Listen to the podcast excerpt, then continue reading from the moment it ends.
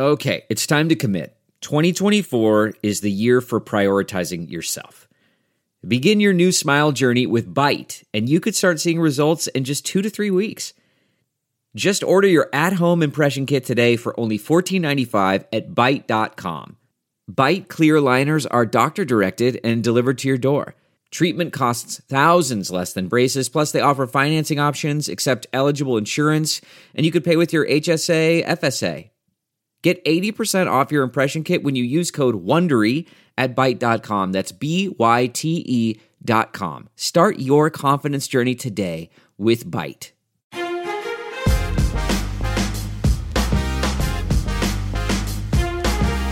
Hello, everyone. Ahmed Fareed here, along with Corey Robinson and Jac Collinsworth. We all got together about a week ago and we said, What does the world need more than anything? And we thought, you know what?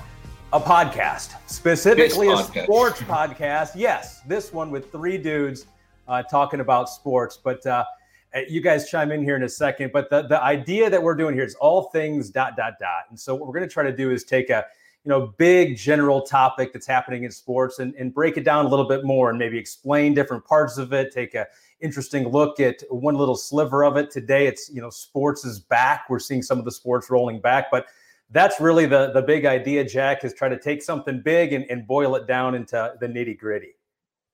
Let's go do it. Let's go do it. Where do we begin? Where do we begin? Corey got me fired up with the return of uh he sent into our little group chat there the return of surfing. So I've been watching oh. surfing videos all day. Corey, I appreciate Man, the edits are so sweet. They're, so sick. Are like, you a surfer? so check this out. Let me just a little background for y'all. Okay. I love surfing. I spent a lot of time on the beaches of Hawaii, like growing up, because my dad played, but then he had like three months off. So I grew up like watching surfing, but I was never good enough. I could never actually get good enough surfing. So I'm just like this huge closet surfer fan. Like I'm such a massive like fanboy. And like think about the job. All you do is you chase sunshine. Like you just go, it's an endless summer. You just travel around the world in those beautiful places and just get pitted. It's just sweet. Well, the good thing is that surfing is kind of is is really coming back, and so we'll talk about that a little bit later on. But I, I do know that at some point in the next few weeks, we will talk about all things Notre Dame football or sports or Notre that? Dame. I just it's on the internet. You're you're everywhere, Corey. So this is uh that's you dusting some Buckeyes. Wow, that's cool. Right after that, I got tackled like two steps later. So it's not that impressive. Yards after catch, though. Yards after I'm, catch. I'm going to be honest. I thought that was Chase Claypool when he first pulled it up. So I think that's a testament to the biceps that Corey ultimately developed by the end of his career. Do you and still have subsequently after? No, that's why I'm wearing a long sleeve. I'm wearing this shirt so you can't Cover see my now. Yeah. Um, you want to uh, get, catch us up on your wardrobe today? I'm, I'm liking what's going on there. I'd like a little insight, bro. You know, I thought to myself, I'm going to be on a podcast with two of the most fashionable dudes I know. You know, so I was like, I got to step it up. So I actually I've been trying to get my quarantine fit down. I know this guy, he's obsessed with uniforms. So mm-hmm. I was mm-hmm. like, I want to wear the same thing every day for the rest of my life, like a cartoon character. Yes. My wife has called me that. She was like, "You keep wearing the same pants every day. You're, you're like Homer Simpson." Uh, so, so you obviously went to Notre Dame, and look at this. Back oh, in the boy. day. Whoa! You've ditched oh, that hair. Boy.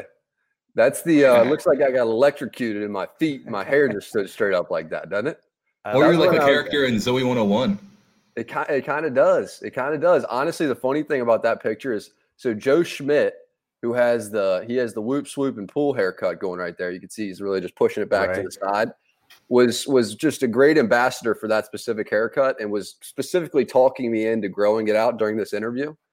And that's that's the process right there, dude. You don't realize how long it's got to get before the whoop swoop and pull actually whoop swoops and pulls to be able to pull it off. No, that's what I'm and, saying.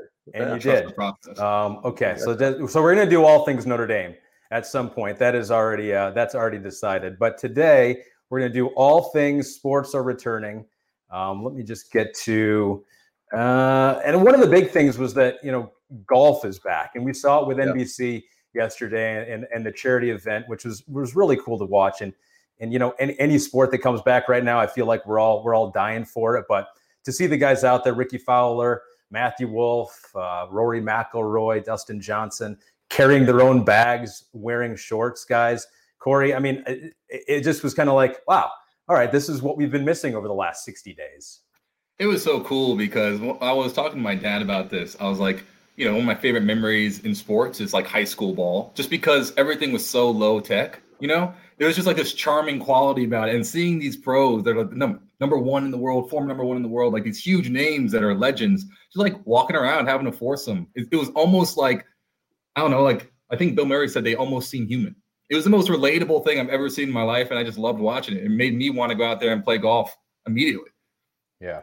Yeah, well, as soon I watched about an hour and a half of it, and then I drove straight to the golf course and I played 18. So to Corey's point, it really works. And you sound like Michael Jordan. You know, you finish the finals right. and you go play 18. You're damn right. Except for I suck at golf and I suck at basketball. So those are the only two differences.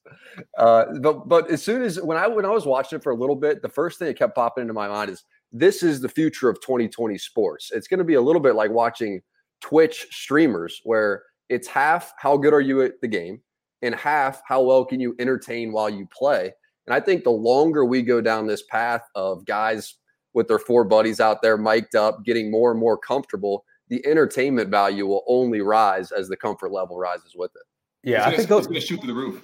That's one of the that's one of the opportunities you have right now because and I think golf works in this capacity and and I think NASCAR does too to a certain respect. Is it's these sports that you know the crowd wasn't a huge part of the atmosphere. Of course, it can be with golf, and you see some of those tournaments where it's like you have that raucous crowd at the 17th green, and I think that's actually something that golf should promote more of. But uh, but but golf seems to be a sport where you you didn't totally miss that the crowd wasn't there. I think you miss it. You didn't have a full body of golfers, which we may get coming up in in June in an event in Texas, but golf kind of works in the fact that it, it can be that sport where you don't you don't miss the crowd and of course you know they were able to do some amazing stuff and raise over five million dollars for the, the different charities that they were supporting out there rory and dustin ended up winning but they they're obviously staying careful and that's what you hear with all these these sports is that you know it, as safely as possible as safely as possible with golf it actually appears like that is possible to do it in a, in a, really safe fashion, guys. The one thing that I mean, I thought was really fascinating was um, in the new plan for the Charles Schwab Challenge in, in Fort Worth next month.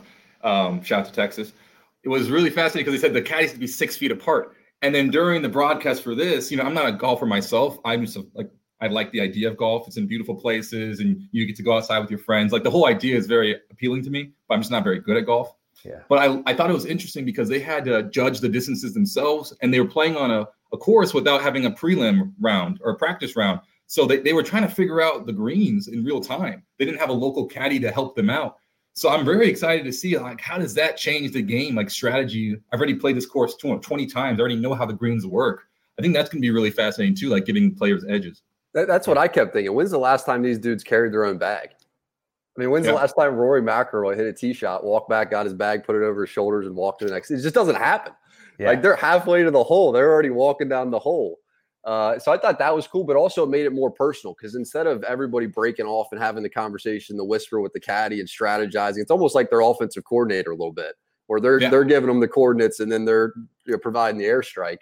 Um, it, it was cool to where you got to see them really be four guys. There wasn't that caddy connection, so you could only talk to your mate, which was your competitor, uh, and that created a fun dynamic. I think I think you'll see that through other sports too as we go. I think so too, Jac, but I'm a little skeptical in the fact, I mean, like obviously these players are guarded, right? And if it becomes more of the norm that we can just eavesdrop in at any point live, but you saw what happened in, in the NFL with Sam Darnold when he said, I'm seeing ghosts out there. But it was I pretty awesome moment. But it was pretty it, awesome. It was, moment. I loved it. You know, I loved the moment, but it's like then that you hear the Jets like, oh, they're never going to let their quarterback be mic'd up ever again. So it's like we've got to reach this point where the athletes are okay with it. It's like this is just becomes more of a norm, and maybe it'll happen at this time. It just becomes more of a norm, and the athletes are okay with different quotes coming out. And so when, when one quarterback says that, it's not as big a deal. Gee, I don't know. I'm going to disagree because look what happened to Kyle Larson. You know, in NASCAR, the guy is doing iRacing and he makes a racial slur, and then he gets like gets fired from his team, loses all his sponsors, and he's suspended from the tour. The problem is that when you're in the heat of the moment of playing, and I'm not, definitely not going to say that I, you know, like support what he said or anything like that or anything mm-hmm. like that. All I'm trying to say is that when you're in the heat of a moment, you intend to say things, and you're just like, oh my god, did I just say that or whatever? And uh, when you're mic'd up playing football, when they put you know mic on me and pads, I was like, oh snap! I really hope I don't say anything stupid, yeah. you know, or I really hope I don't you know curse right now. Like you know, my dad is not the kind of guy who curses. So I was like, I really hope my mom's gonna be okay with watching me play this game mic'd up. So I think that that's gonna be the biggest issue is you know, players can say some really stupid stuff out on the field, and it's just awful sometimes. So I think I think you extend as we get back to the NFL. I think you extend that delay, that TV delay. It was about seven seconds mm-hmm. or something right now. So maybe make it 14, maybe make it 25, maybe make it 35 seconds. And there's not gonna be any fans there to spoil it with the tweet. Delay that thing out. And, and I think as as viewers, listen, social media has broken down these walls. We we now we don't want to know who you want to present to the world. We want to know who you are. Who are you? When you are mm-hmm. at home and the door is shut, who are you? And and I think that's sort of times perfectly with the season that we're about to feel and experience. And whether you're beeping the big curse words or what have you, that's going to feel real. It's going to feel raw. It's going to feel like, honestly, in a lot of ways, like the XFL, except for instead of having a bunch of guys who have no fame, no notoriety of any kind, you have the most famous guys in the world with that kind of clear, uh, obvious path to who they are in the field. I think it's going to go absolutely banana land. It's going to be huge for the game. We just saw it. We just saw it too, Corey, with with, with the Last Dance, and, and you're right. How the the authentic personality is when you just let it fly that can resonate, but you're also going to have to be okay with the backlash. And also, as a general public, we're going to have to like not backlash. If we really do want that, we're going to have you're to exactly cool, right. cool our jets a little bit on crushing people for what they say in the heat of the moment. And who cares? Like everybody said, like Sam Darnold, that's going to define his career. He'll never hear it. Nobody talks it. Like who cares? Sam Darnold yeah. said he's seeing ghosts. He's a young quarterback playing against Bill Belichick. That's what he does to every quarterback. So it's not like it's breaking news that he's seeing ghosts on the sidelines it's one of the most memorable moments of that season, in my opinion, in a positive way. I don't take it negatively at all. Yep, guys, what'd you think of uh, what'd you think uh, a NASCAR coming back? So NASCAR is trying to do it careful as well. I don't know if you guys saw any of it. Uh, this is uh, part of what uh, they're trying to do. This was out of time, I think. Participants are not being screened for COVID 19, but will undergo temperature checks as they enter Darlington throughout the day. Drivers must isolate until they're called to their cars. Everyone, including crews, must wear a face mask, including drivers, at least until they they get in their cars. And so they did. And so the the drivers, the crews were all protected, either social distancing or, or wearing the face masks. Kevin Harvick was your winner, but but there's Darlington right there, guys. And like I said, with golf, you know, you don't always notice the gallery. And with NASCAR, I mean, you talk to NASCAR drivers, they couldn't tell you if there are fans there ever or not anyway. And I think as a viewer, the fans not as much of a of a element of the broadcast. And so I think it works for NASCAR as well here in this weird 2020 time that we're in. And those photos are so crazy. I remember I saw the one that the New York Times posted, and it was just him, uh, Kevin, doing like the blowouts, the tire blowouts, and there's no one behind him. It was just like the most surreal post-apocalyptic vibe. I was like, man, this yeah. is wild. Uh, yeah, but I, I, think that the thing about the car racing is I went to one Formula One race um, in my life, and I, like when you feel the motor like going through your bones. I've never felt anything like it. Like when yeah. they zip by, your entire body just shakes. It's almost like being in a packed stadium, you know, like in the big house or something. It's just the most exhilarating feeling. Um, and you got more of that with the broadcast because there was no crowd noise, right? It was just the roar of the motors. But I mean, I wish that's like one of the coolest things about the sport is being there and, and feeling that. Sure.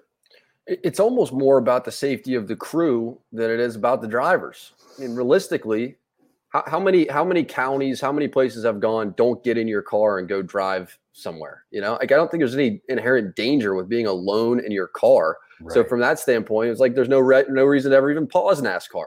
But when you think about the crews, and, and I'm no NASCAR expert, I'm not going to pretend to be. I, all I know is there's probably eight to 10 plus people in there that need to be close. Communication is key. But at the same time, they have the whole radio system to where I, I would think that standing six feet apart would continue the sport just like normal. And so the only question is at what point do you let back in fans? And I think probably for all sports, that's minimal 12 months away. Yeah, and I think that the idea for a crew is like if you've got to travel, they're going to do a couple right in a row here at Darlington. If you have to travel across the country and you've got hundreds of people in your sport always traveling, how safe is it to go across country right now?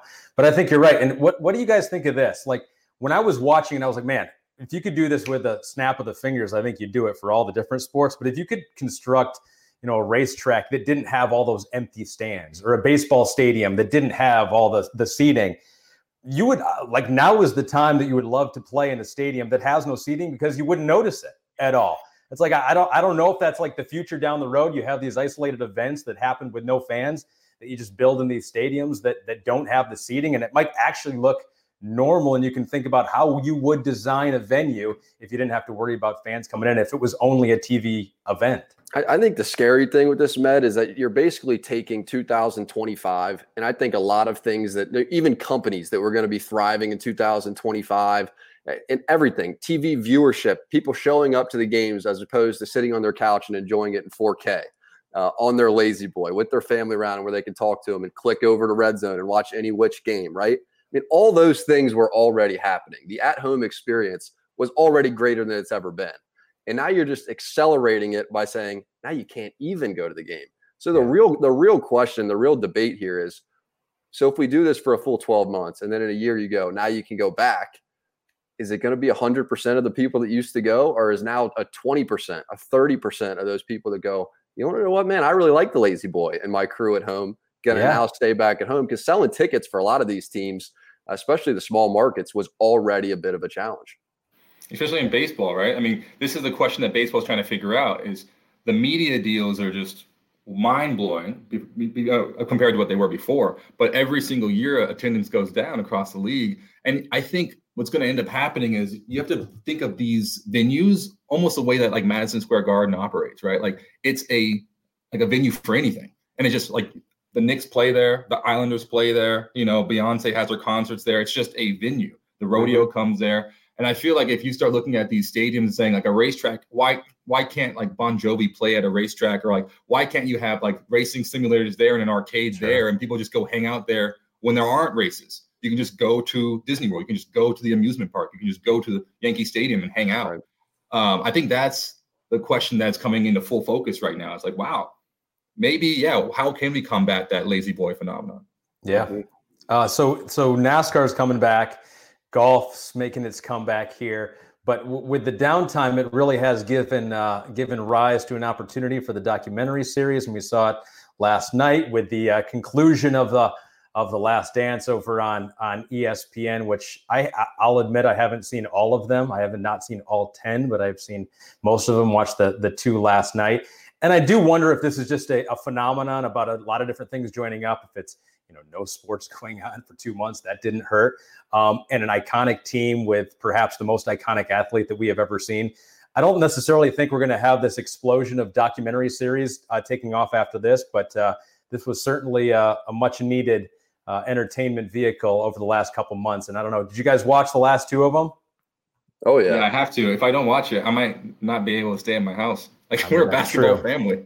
What's been the talk what's been the talk there corey yeah, I mean, live and direct from San Antonio. Um, it's funny because it's almost like watching it. I think I said this before. Maybe it's just it's like watching it with Wikipedia, you know, mm-hmm. because everyone else is like taking it face value, but then I know someone who was there. Yeah. So like all the Dream Team stuff, I just turn over and ask my dad on the couch. I'm like, hey, did that actually happen? Or what was your opinion on the bus when you guys came back from practice? Like, what were you doing? You know, like so that was really neat. So I got to fact check the whole series, which was sweet.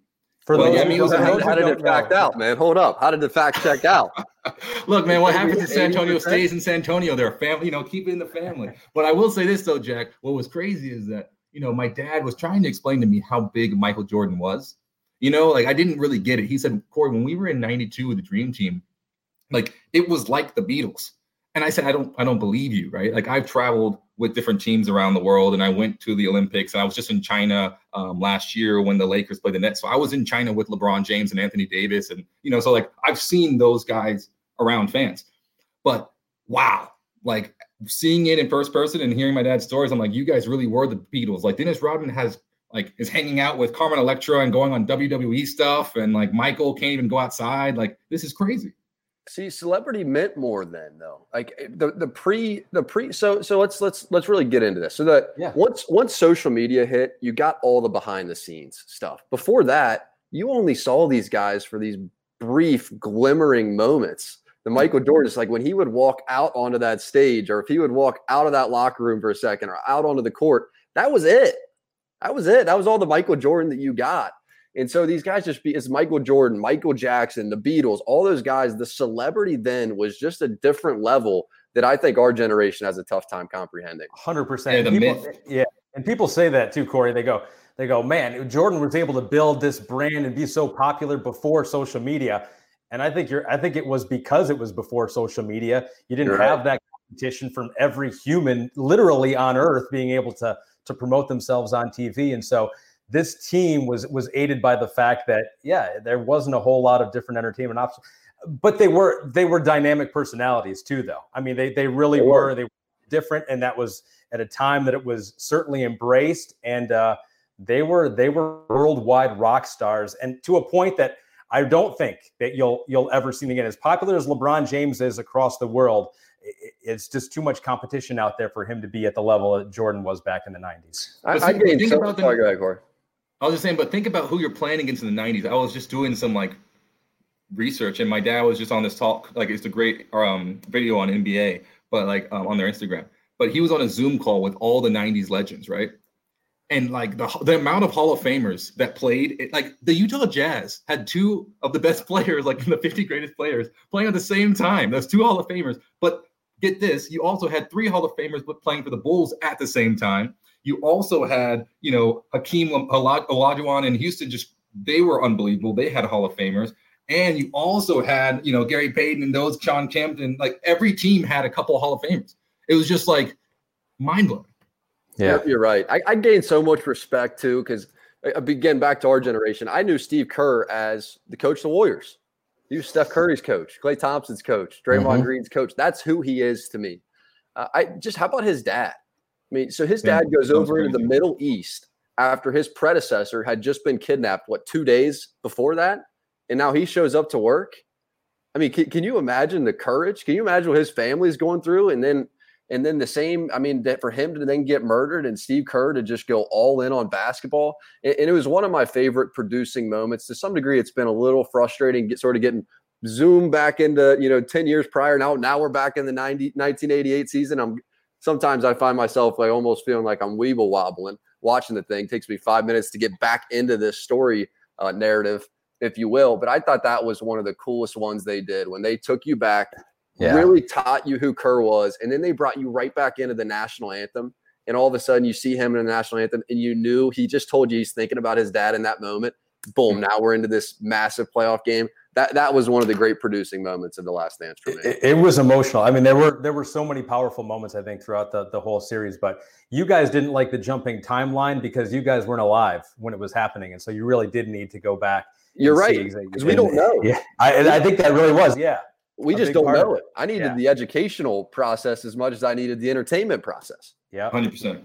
I was waiting for the uh, the Jordan with the flu game, and guys, we we ended up finding out it was Jordan who ate bad pizza game. I don't know. That's not a that's not an actual picture of the pizza that he, but it could have been like uh, the way they described it.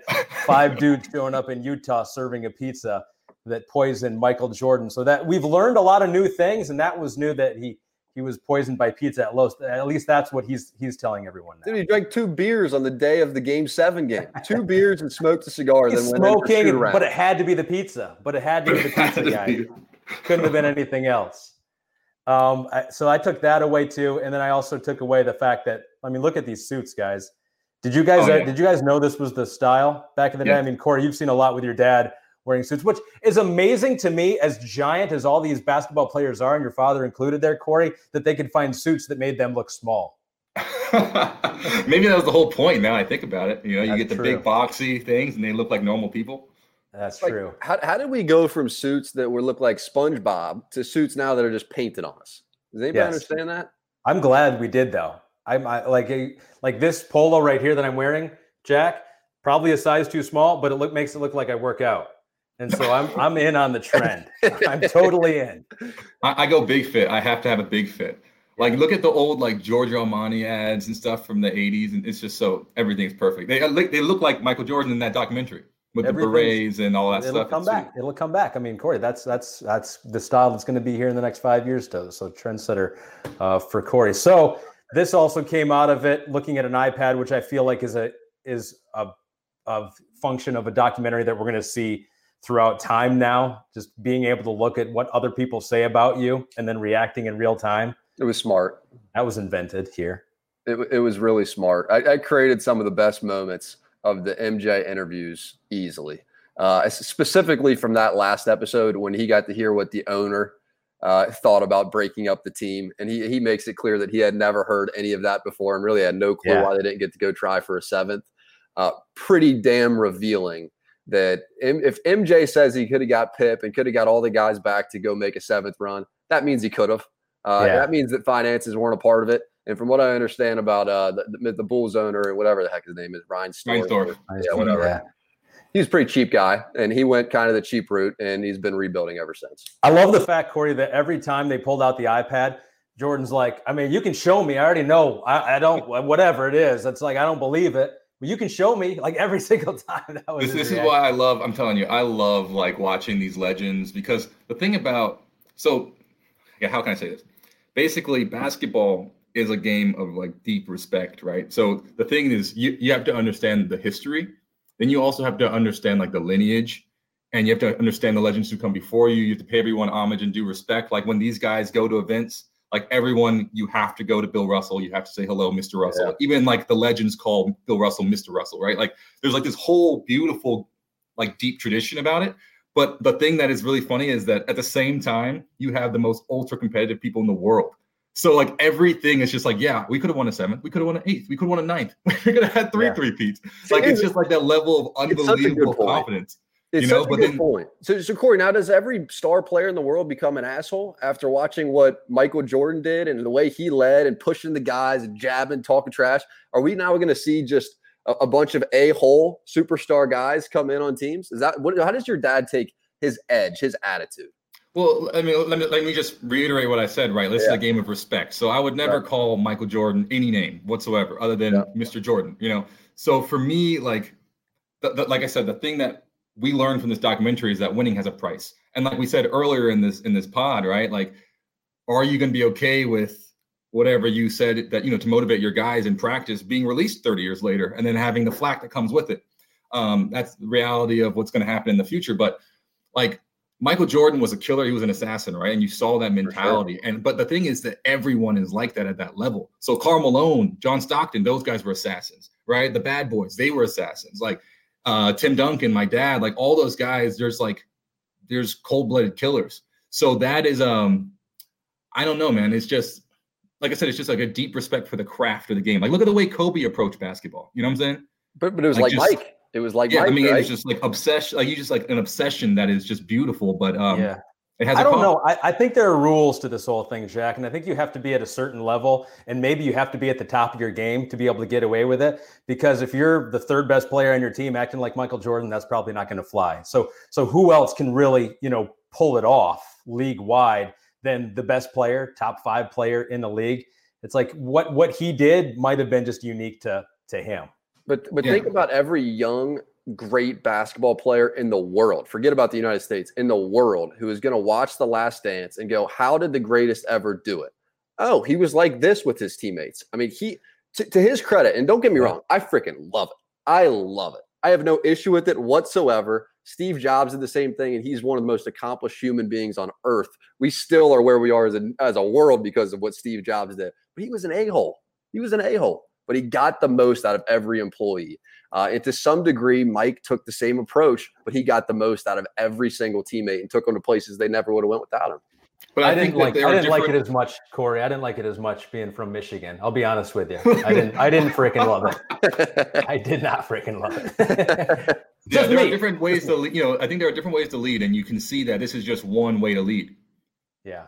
Yeah. Um, so so we got our fill of, of documentaries there, guys. And Coming up next, we got one on the Golf Channel too with Tiger, the Tiger Slam. Um, I don't know if you guys are familiar with the the story. I mean, this is like a 10 month span, I think is what it was. Here's what the press release says about Tiger. So uh, hopefully some of the momentum can carry over because I know a lot of the people over at Golf Channel worked really hard on this. And you talk about dominant athletes who people still are super curious to find out more about, even though we know a ton or we think we know a ton. I mean, you can put throw Tiger Woods in that category for sure. Absolutely. Tiger, I mean, this is this is what I was thinking about. I think me and Jac talked about this briefly over like on an Instagram live or something. Like there are certain players who just capture the imagination yeah. of an entire generation, right? Or of a sport. And like every sport needs that. And I think that's one of the things that NASCAR is missing right now. Like they don't have a like a Jeff Gordon anymore, right?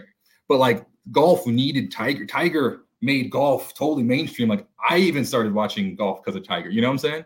Um, and everyone wanted to be like Michael Jordan. Everyone wanted to be like Tiger Woods. So uh, yeah, man, like I can't wait for that documentary. And I think, and I was thinking about this too. I was like, how do you like?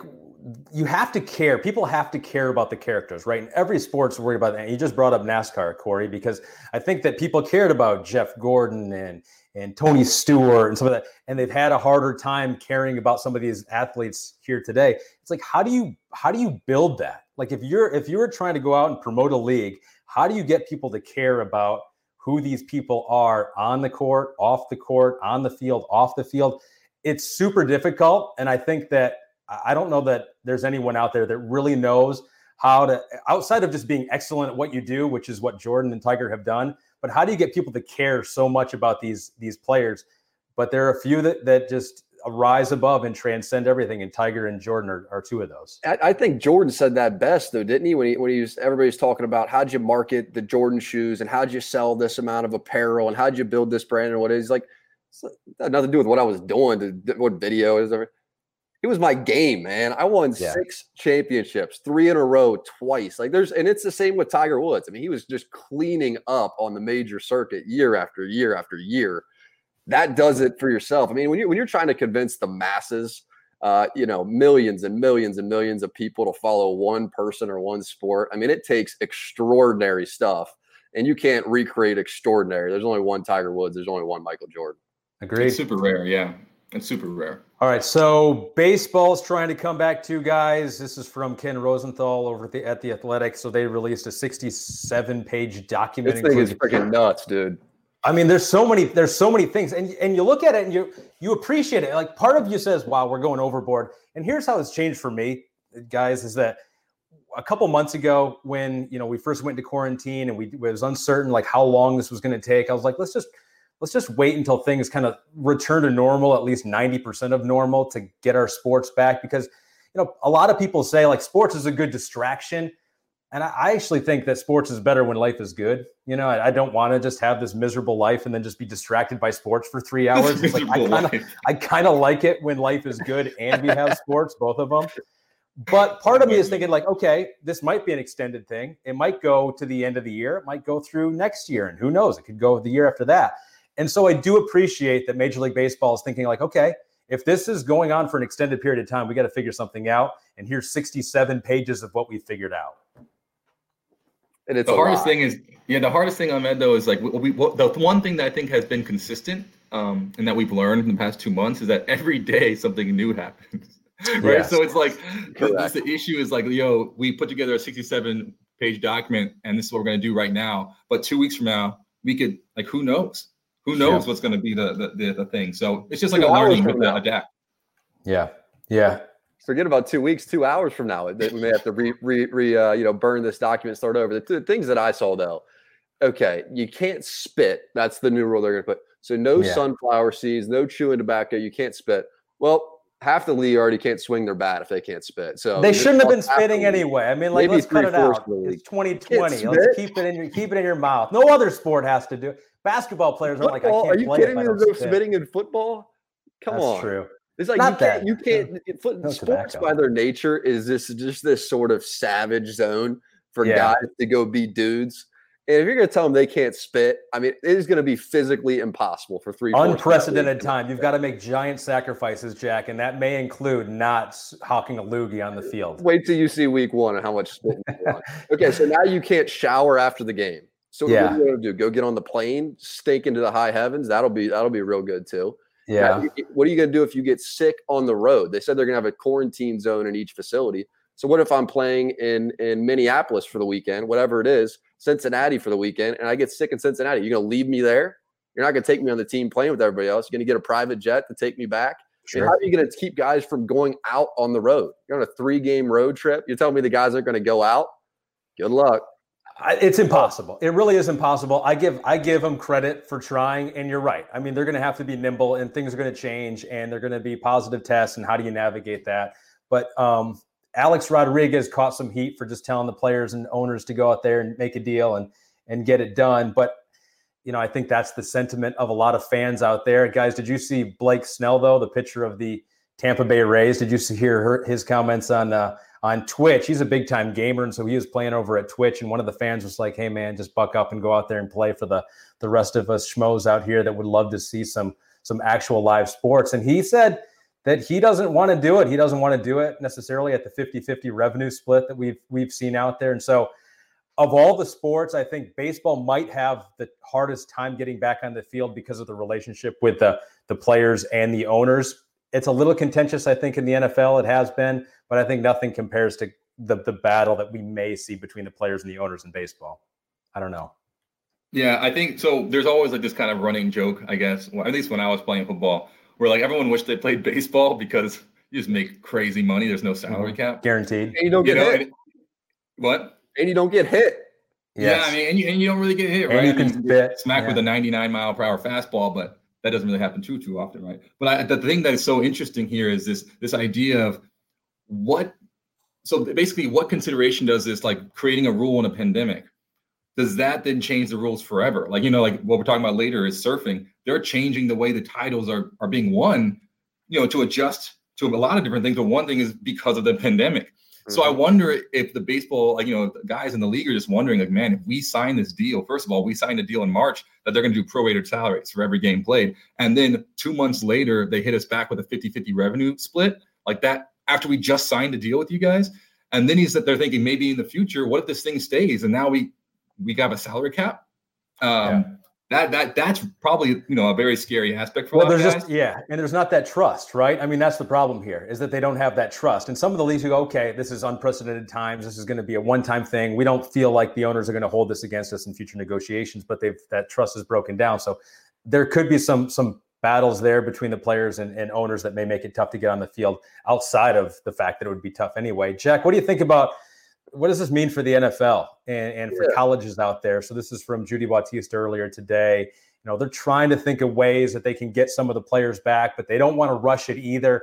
I mean, what does this whole thing look like for football that's had the added benefit of, of time here? Well, the hard thing is, so you just mentioned if baseball, baseball is going to have trouble. I mean, think about baseball on the field. It's the only sport really where you have natural social distancing occurring everyone's about at least six feet apart, other than maybe the the other than maybe the hitter and the yeah, outfielders. I mean, every, everybody's spread out. And I think you can manage the dugout. You say, you know, you give everybody, it's like almost going back into into PE when you're in middle school. You give everybody a little star to stand on.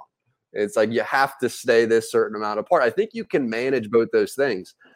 Football, I mean, these guys are going to line up, put their hand in the mud, two inches across from each other, and then go face to face. Yeah. I mean, every ounce of spit, snot, everything, everything you could possibly think of is going to be exchanging back and forth as these guys are hitting each other throughout the course of a game. Not to mention, instead of there being however many guys are on a baseball team, now you're up to 53. That makes it super difficult, 100%. And now, now you start including the coaches. Now you may be over 100. You go coaches, trainers, essential personnel, referees, not to mention as you get into coaches and as you get into referees, you have guys that are older and guys that are going to be in those at risk spots. So I, I, I really think the risk with regard to football probably is more so for coaches and for refs than it is for players. Uh, and I think for that reason, here's here's my big reason why I think football comes back. Owners have already made clear they want to play. Players, if you say, listen, we can sit out and pay you nothing, or you can play with some risk, I think you know a very, very, very high percentage of the players are going to say, I'm young, I'm not in the risk zone, I want to play. And so if you have owners, league, and players all on the same page, there's going to be some form of football in the fall, I would think. I think the, the big thing that Adam Silver said, right, about the NBA, he said, anything that we do, right, is going to have some level of risk to it, but we're mm-hmm. just have to get to a place that we're all comfortable with it. And I think that's like how that's what's happening with Bundesliga. That's what's happening with you know golf as we're starting to see and baseball with a 67 page document. Like everyone's just trying to figure out, okay, what risk are we all willing to accept? Um, and that's a very tough question because there's a whole, like you said, there's a whole different level of risk profiles. People with ex- pre-existing conditions. People don't want to get their family members sick. Um, that's the big one, Corey, isn't it? I mean, yeah. I mean, I'll be, I'd be would terrified. You play, would you play tomorrow? And uh, man, uh, let's say let's I, say you're in college and you're not seeing your family. Would you play? If I was in college, look, I think for me personally, I would say, you know, this is a global health crisis. I don't mind sitting out, you know, because this is You know, it's it's it's not like a like a what is it called like a strike because of a salary cap. Like this is I think something that's killing people, right? So I would prioritize safety first and foremost. But you know, then again, I'm also not getting paid to do this, and this isn't my livelihood. And I understand that these guys are making millions of dollars, and that's why it's almost kind of like ridiculous because it's like, hey, just chill out, everyone. But then I also understand too that um, I think a lot of these guys are because you don't get paid in the off season, right? And then what happens is you you uh, basically yeah. I just understand that some of these guys need the paychecks in order to you know it's, pay the bills that they thought they were going to have. You it's know, individual, so I, Corey. I I agree 100. You know, percent It's it's individual because here's the deal. It's like a million dollars to a person that is, has a hundred million dollars. They're going to choose to to keep themselves safe and their family members safe if they if you have that choice and it doesn't mean anything to you, the money. It's like uh, that. That's where I think that you know you you see these comparisons and you're like, why won't a baseball player go out there and play for five hundred thousand dollars when you have people that really have to go to their job, that are essential workers, yeah, and they're absolutely. making a fraction of that. But it really does come down to a, to a personal choice, and and if you have a comfortable lifestyle and you have the ability to sit out for a year or whatever, then you can't begrudge someone for making that choice if, if they aren't necessarily in need at that point. But what you but just I think mentioned is rare. That's that's rare. I mean, what we just yeah. learned in the most recent CBA is that the vast majority of the league is in that 500k range. I mean, they're, they're in that range, and it's not like they're making 500k from 20 until they're 50. They're making 500k from 20 for most cases until they're about 23, maybe 25 backs if they're lucky. And so, I mean, what you're referring to are the quarterbacks. Is Aaron Rodgers, could he sit this one out and take a vacation year? Hell yeah, he could. He'd probably enjoy it. Uh, Tom Brady, could he do this? Absolutely. Uh, Russell Wilson, absolutely. There's there is that group, but I mean, you're talking about maybe five percent of the league that is in that zone. Everybody else is trying to trying to pay their rent. Yeah, and I, I think Jac makes an interesting point because it's not about because obviously like there are people who are like the frontline workers and people who are essential workers, people who have to go expose themselves, you know, in, in really tough environments for their job or you know to get that to pay the rent. So I they are my heroes. But let me be clear though as well, like just to throw the other side of it, the athlete perspective. Jac hits it on the head. It's not about the money, right? It's not about like, okay, half a million dollars versus 40 million or whatever. It's about the earning potential years. And the fact that like if you burn a year when you only have three years, that is a, a really scary thing because there's no guarantee that you're going to get that year back.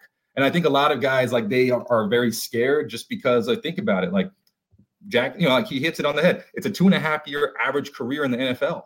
Yep. And I mean, if and then like even your stars, like Todd Gurley got released from the Rams. like when I read that, I was like, what? You know, like there are just things that like even like no one is no one is safe.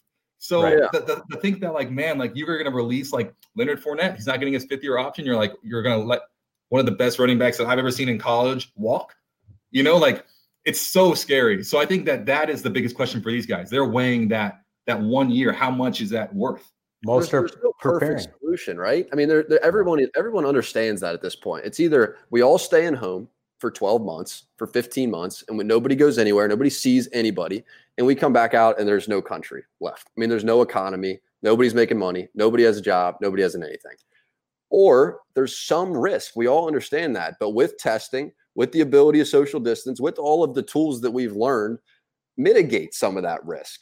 Um, so there is going to be risk when we put these guys back on the field. But like we're seeing with other people, if you own a bar down the street, if you own a restaurant, you're going, I have to keep my lights on, or else there's going to be no life worth coming back to. I think the vast majority of that league that Corey's describing, that 500K range, but for short period of their life, is going, I have to play. Yeah. I have to play. It feels less like, like yeah. choice. Yeah, yeah, and think about Jac too. Like a lot of these guys, you don't have the time to to get like you know an internship or to work other jobs, right? So this is your life. So if you're 26 years old and you get released from a team and your only work experience has been football, um, you have no other hard skills. Uh, how long do you think it will take to make up? You know, any like making five hundred thousand dollars from that perspective moving forward is like you might spend the rest of your life trying to make that money back. So it's, I think a lot of these yeah. guys feel that urgency and they're like, dude, like I this is maybe the only time in my life I could make this much money and I could get my entire family out of a scenario. Like I like you said, like I I almost have to play, but then at the same time too, it's like I don't want to endanger my, my family that I'm trying to raise out of that. They don't sign it, right? Think think if they don't sign it, the rest of the league plays. Let's say 90% of the league plays, 10% sits out. If that player sits out and now tries to come back in 2021, you know what's going to happen? His spot's going to be gone. any of those middle of the pack guys, if you try to sit out a year and now come back, you, you just lost your job. Yeah. These guys know that. It, yeah. It's and it's all like that's a good point. It's all risk assessment, right? Which we as humans are really bad at doing. Like it's mm-hmm. we're, we're not good at, at, judging. I mean, because right now, what's the what's the risk of of catching it? And if I do catch it, what's the risk of me having some serious effects on it? What's the risk of me as an NFL player missing a year? If I'm a guy that's only going to be in the league for two years, that's a huge risk because you guys mentioned your earning potential past that is a is a question mark. And so it, it, it all comes down to to risk assessment. And that's what every individual is trying to do right now in every sport. It's like, how much risk are we willing to take? And what is our risk by playing, by not playing, by all those different things? And that's why it's so difficult because I think we're, we're not great at it. Players are preparing to come back into the league. Ben Roethlisberger has trimmed his beard. So it does seem like, guys, yeah, that players are ready to come back. I mean, it's a big back. point. Before we before we move on from that, it's I think it's worth noting that we've had you know five guys on that are all probably three NHL, two NFL, um, you know, guys from every league that have come on, even college guys, and I've asked them straight up, "Would you be willing to play?" And not one yet has said no. Hmm. And and when you mention the risk assessment that we're all doing, the reality of what everybody keeps talking about is that there is different assessment based on age, based on your pre-existing conditions. And for a lot of these pro athletes, they're they're not high risk. They understand that. And so their answer to me, I would say four out of five times, five out of five times has been that specifically. Uh, so I think that's the the inner thought process that we're dealing with right now. Sorry, Ben Roethlisberger. No, Corey. Before we go, surfing is back. Surfing is so back. Stoked. in the world. Hold on, I got a picture. I think this is in France right here. And yeah, so, so uh, it's really interesting because so like I said, I've been trying to get into. I'm like a closet surf fan. I love surfing, and there's the the World Surf League, so the WSL Tour. They got they postponed all their events in March, right, um, through June.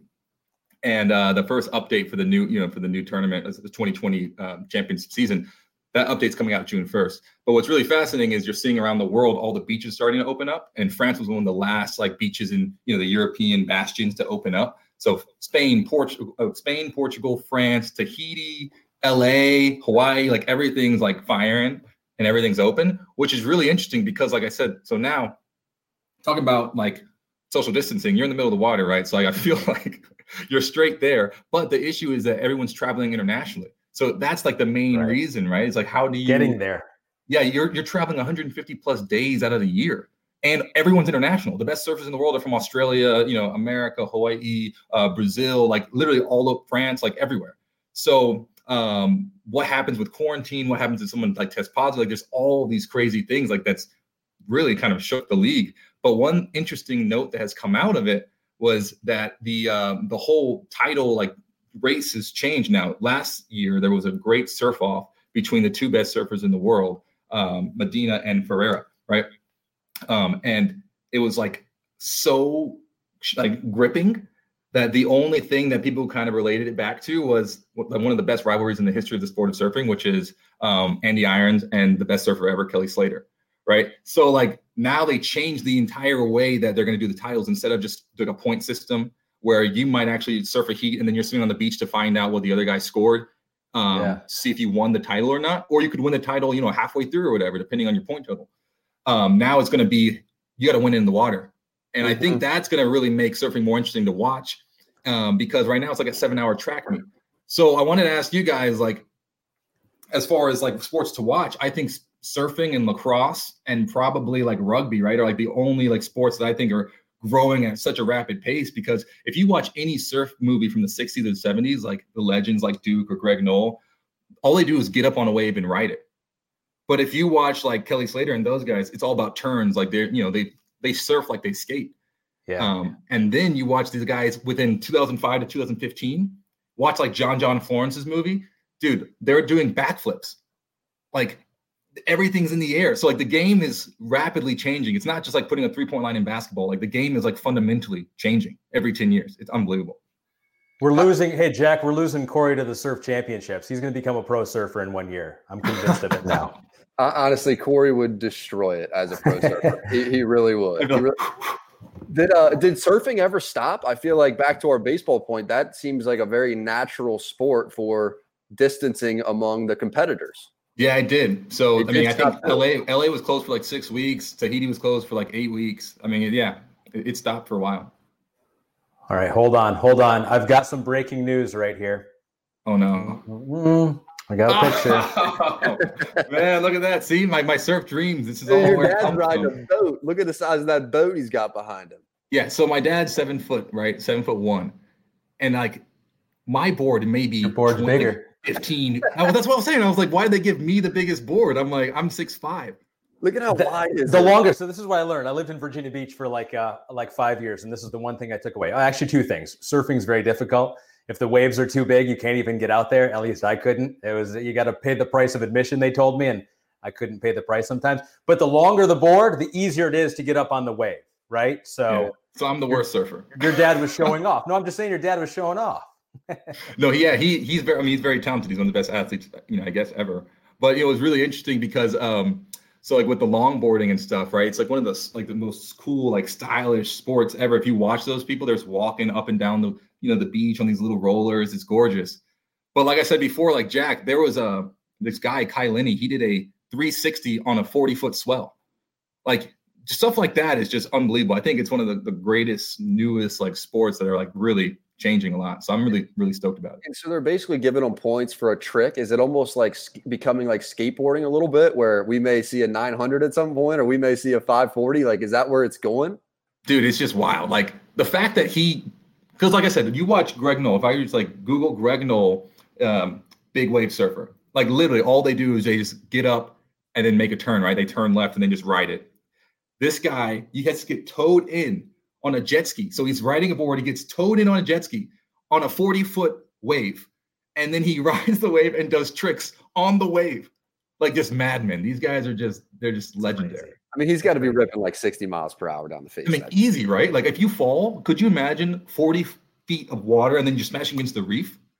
That's just madness. And then the amount of time that you're going to be underwater before you get your next breath. And there's nothing you can do other than just relax. Like you just have to like try to meditate because you're down there for about 45 seconds before you figure out which way's up. And you have to have confidence that at some point you'll emerge once again yeah. and be alive when you do that. I don't, I, no, thank you. I can't do it. I, I can't sign up for. It. But I do wonder. I do wonder though. It's like all these sport, these sports that are continuing to to happen. The first ones that come back, like like NASCAR. Is NASCAR going to gain some new fans because they're out in a time when there's not a whole lot of competition? And uh, you know, I was kind of curious, and maybe we'll talk about it, go in depth on another all things dot dot dot about esports. I thought this really was the opportunity for esports. I don't know if it will end up being that way. And that's kind of interesting to see why maybe some will take off and some won't. But surfing could be one of those things. Um, certainly getting your own haircut is one of them, guys.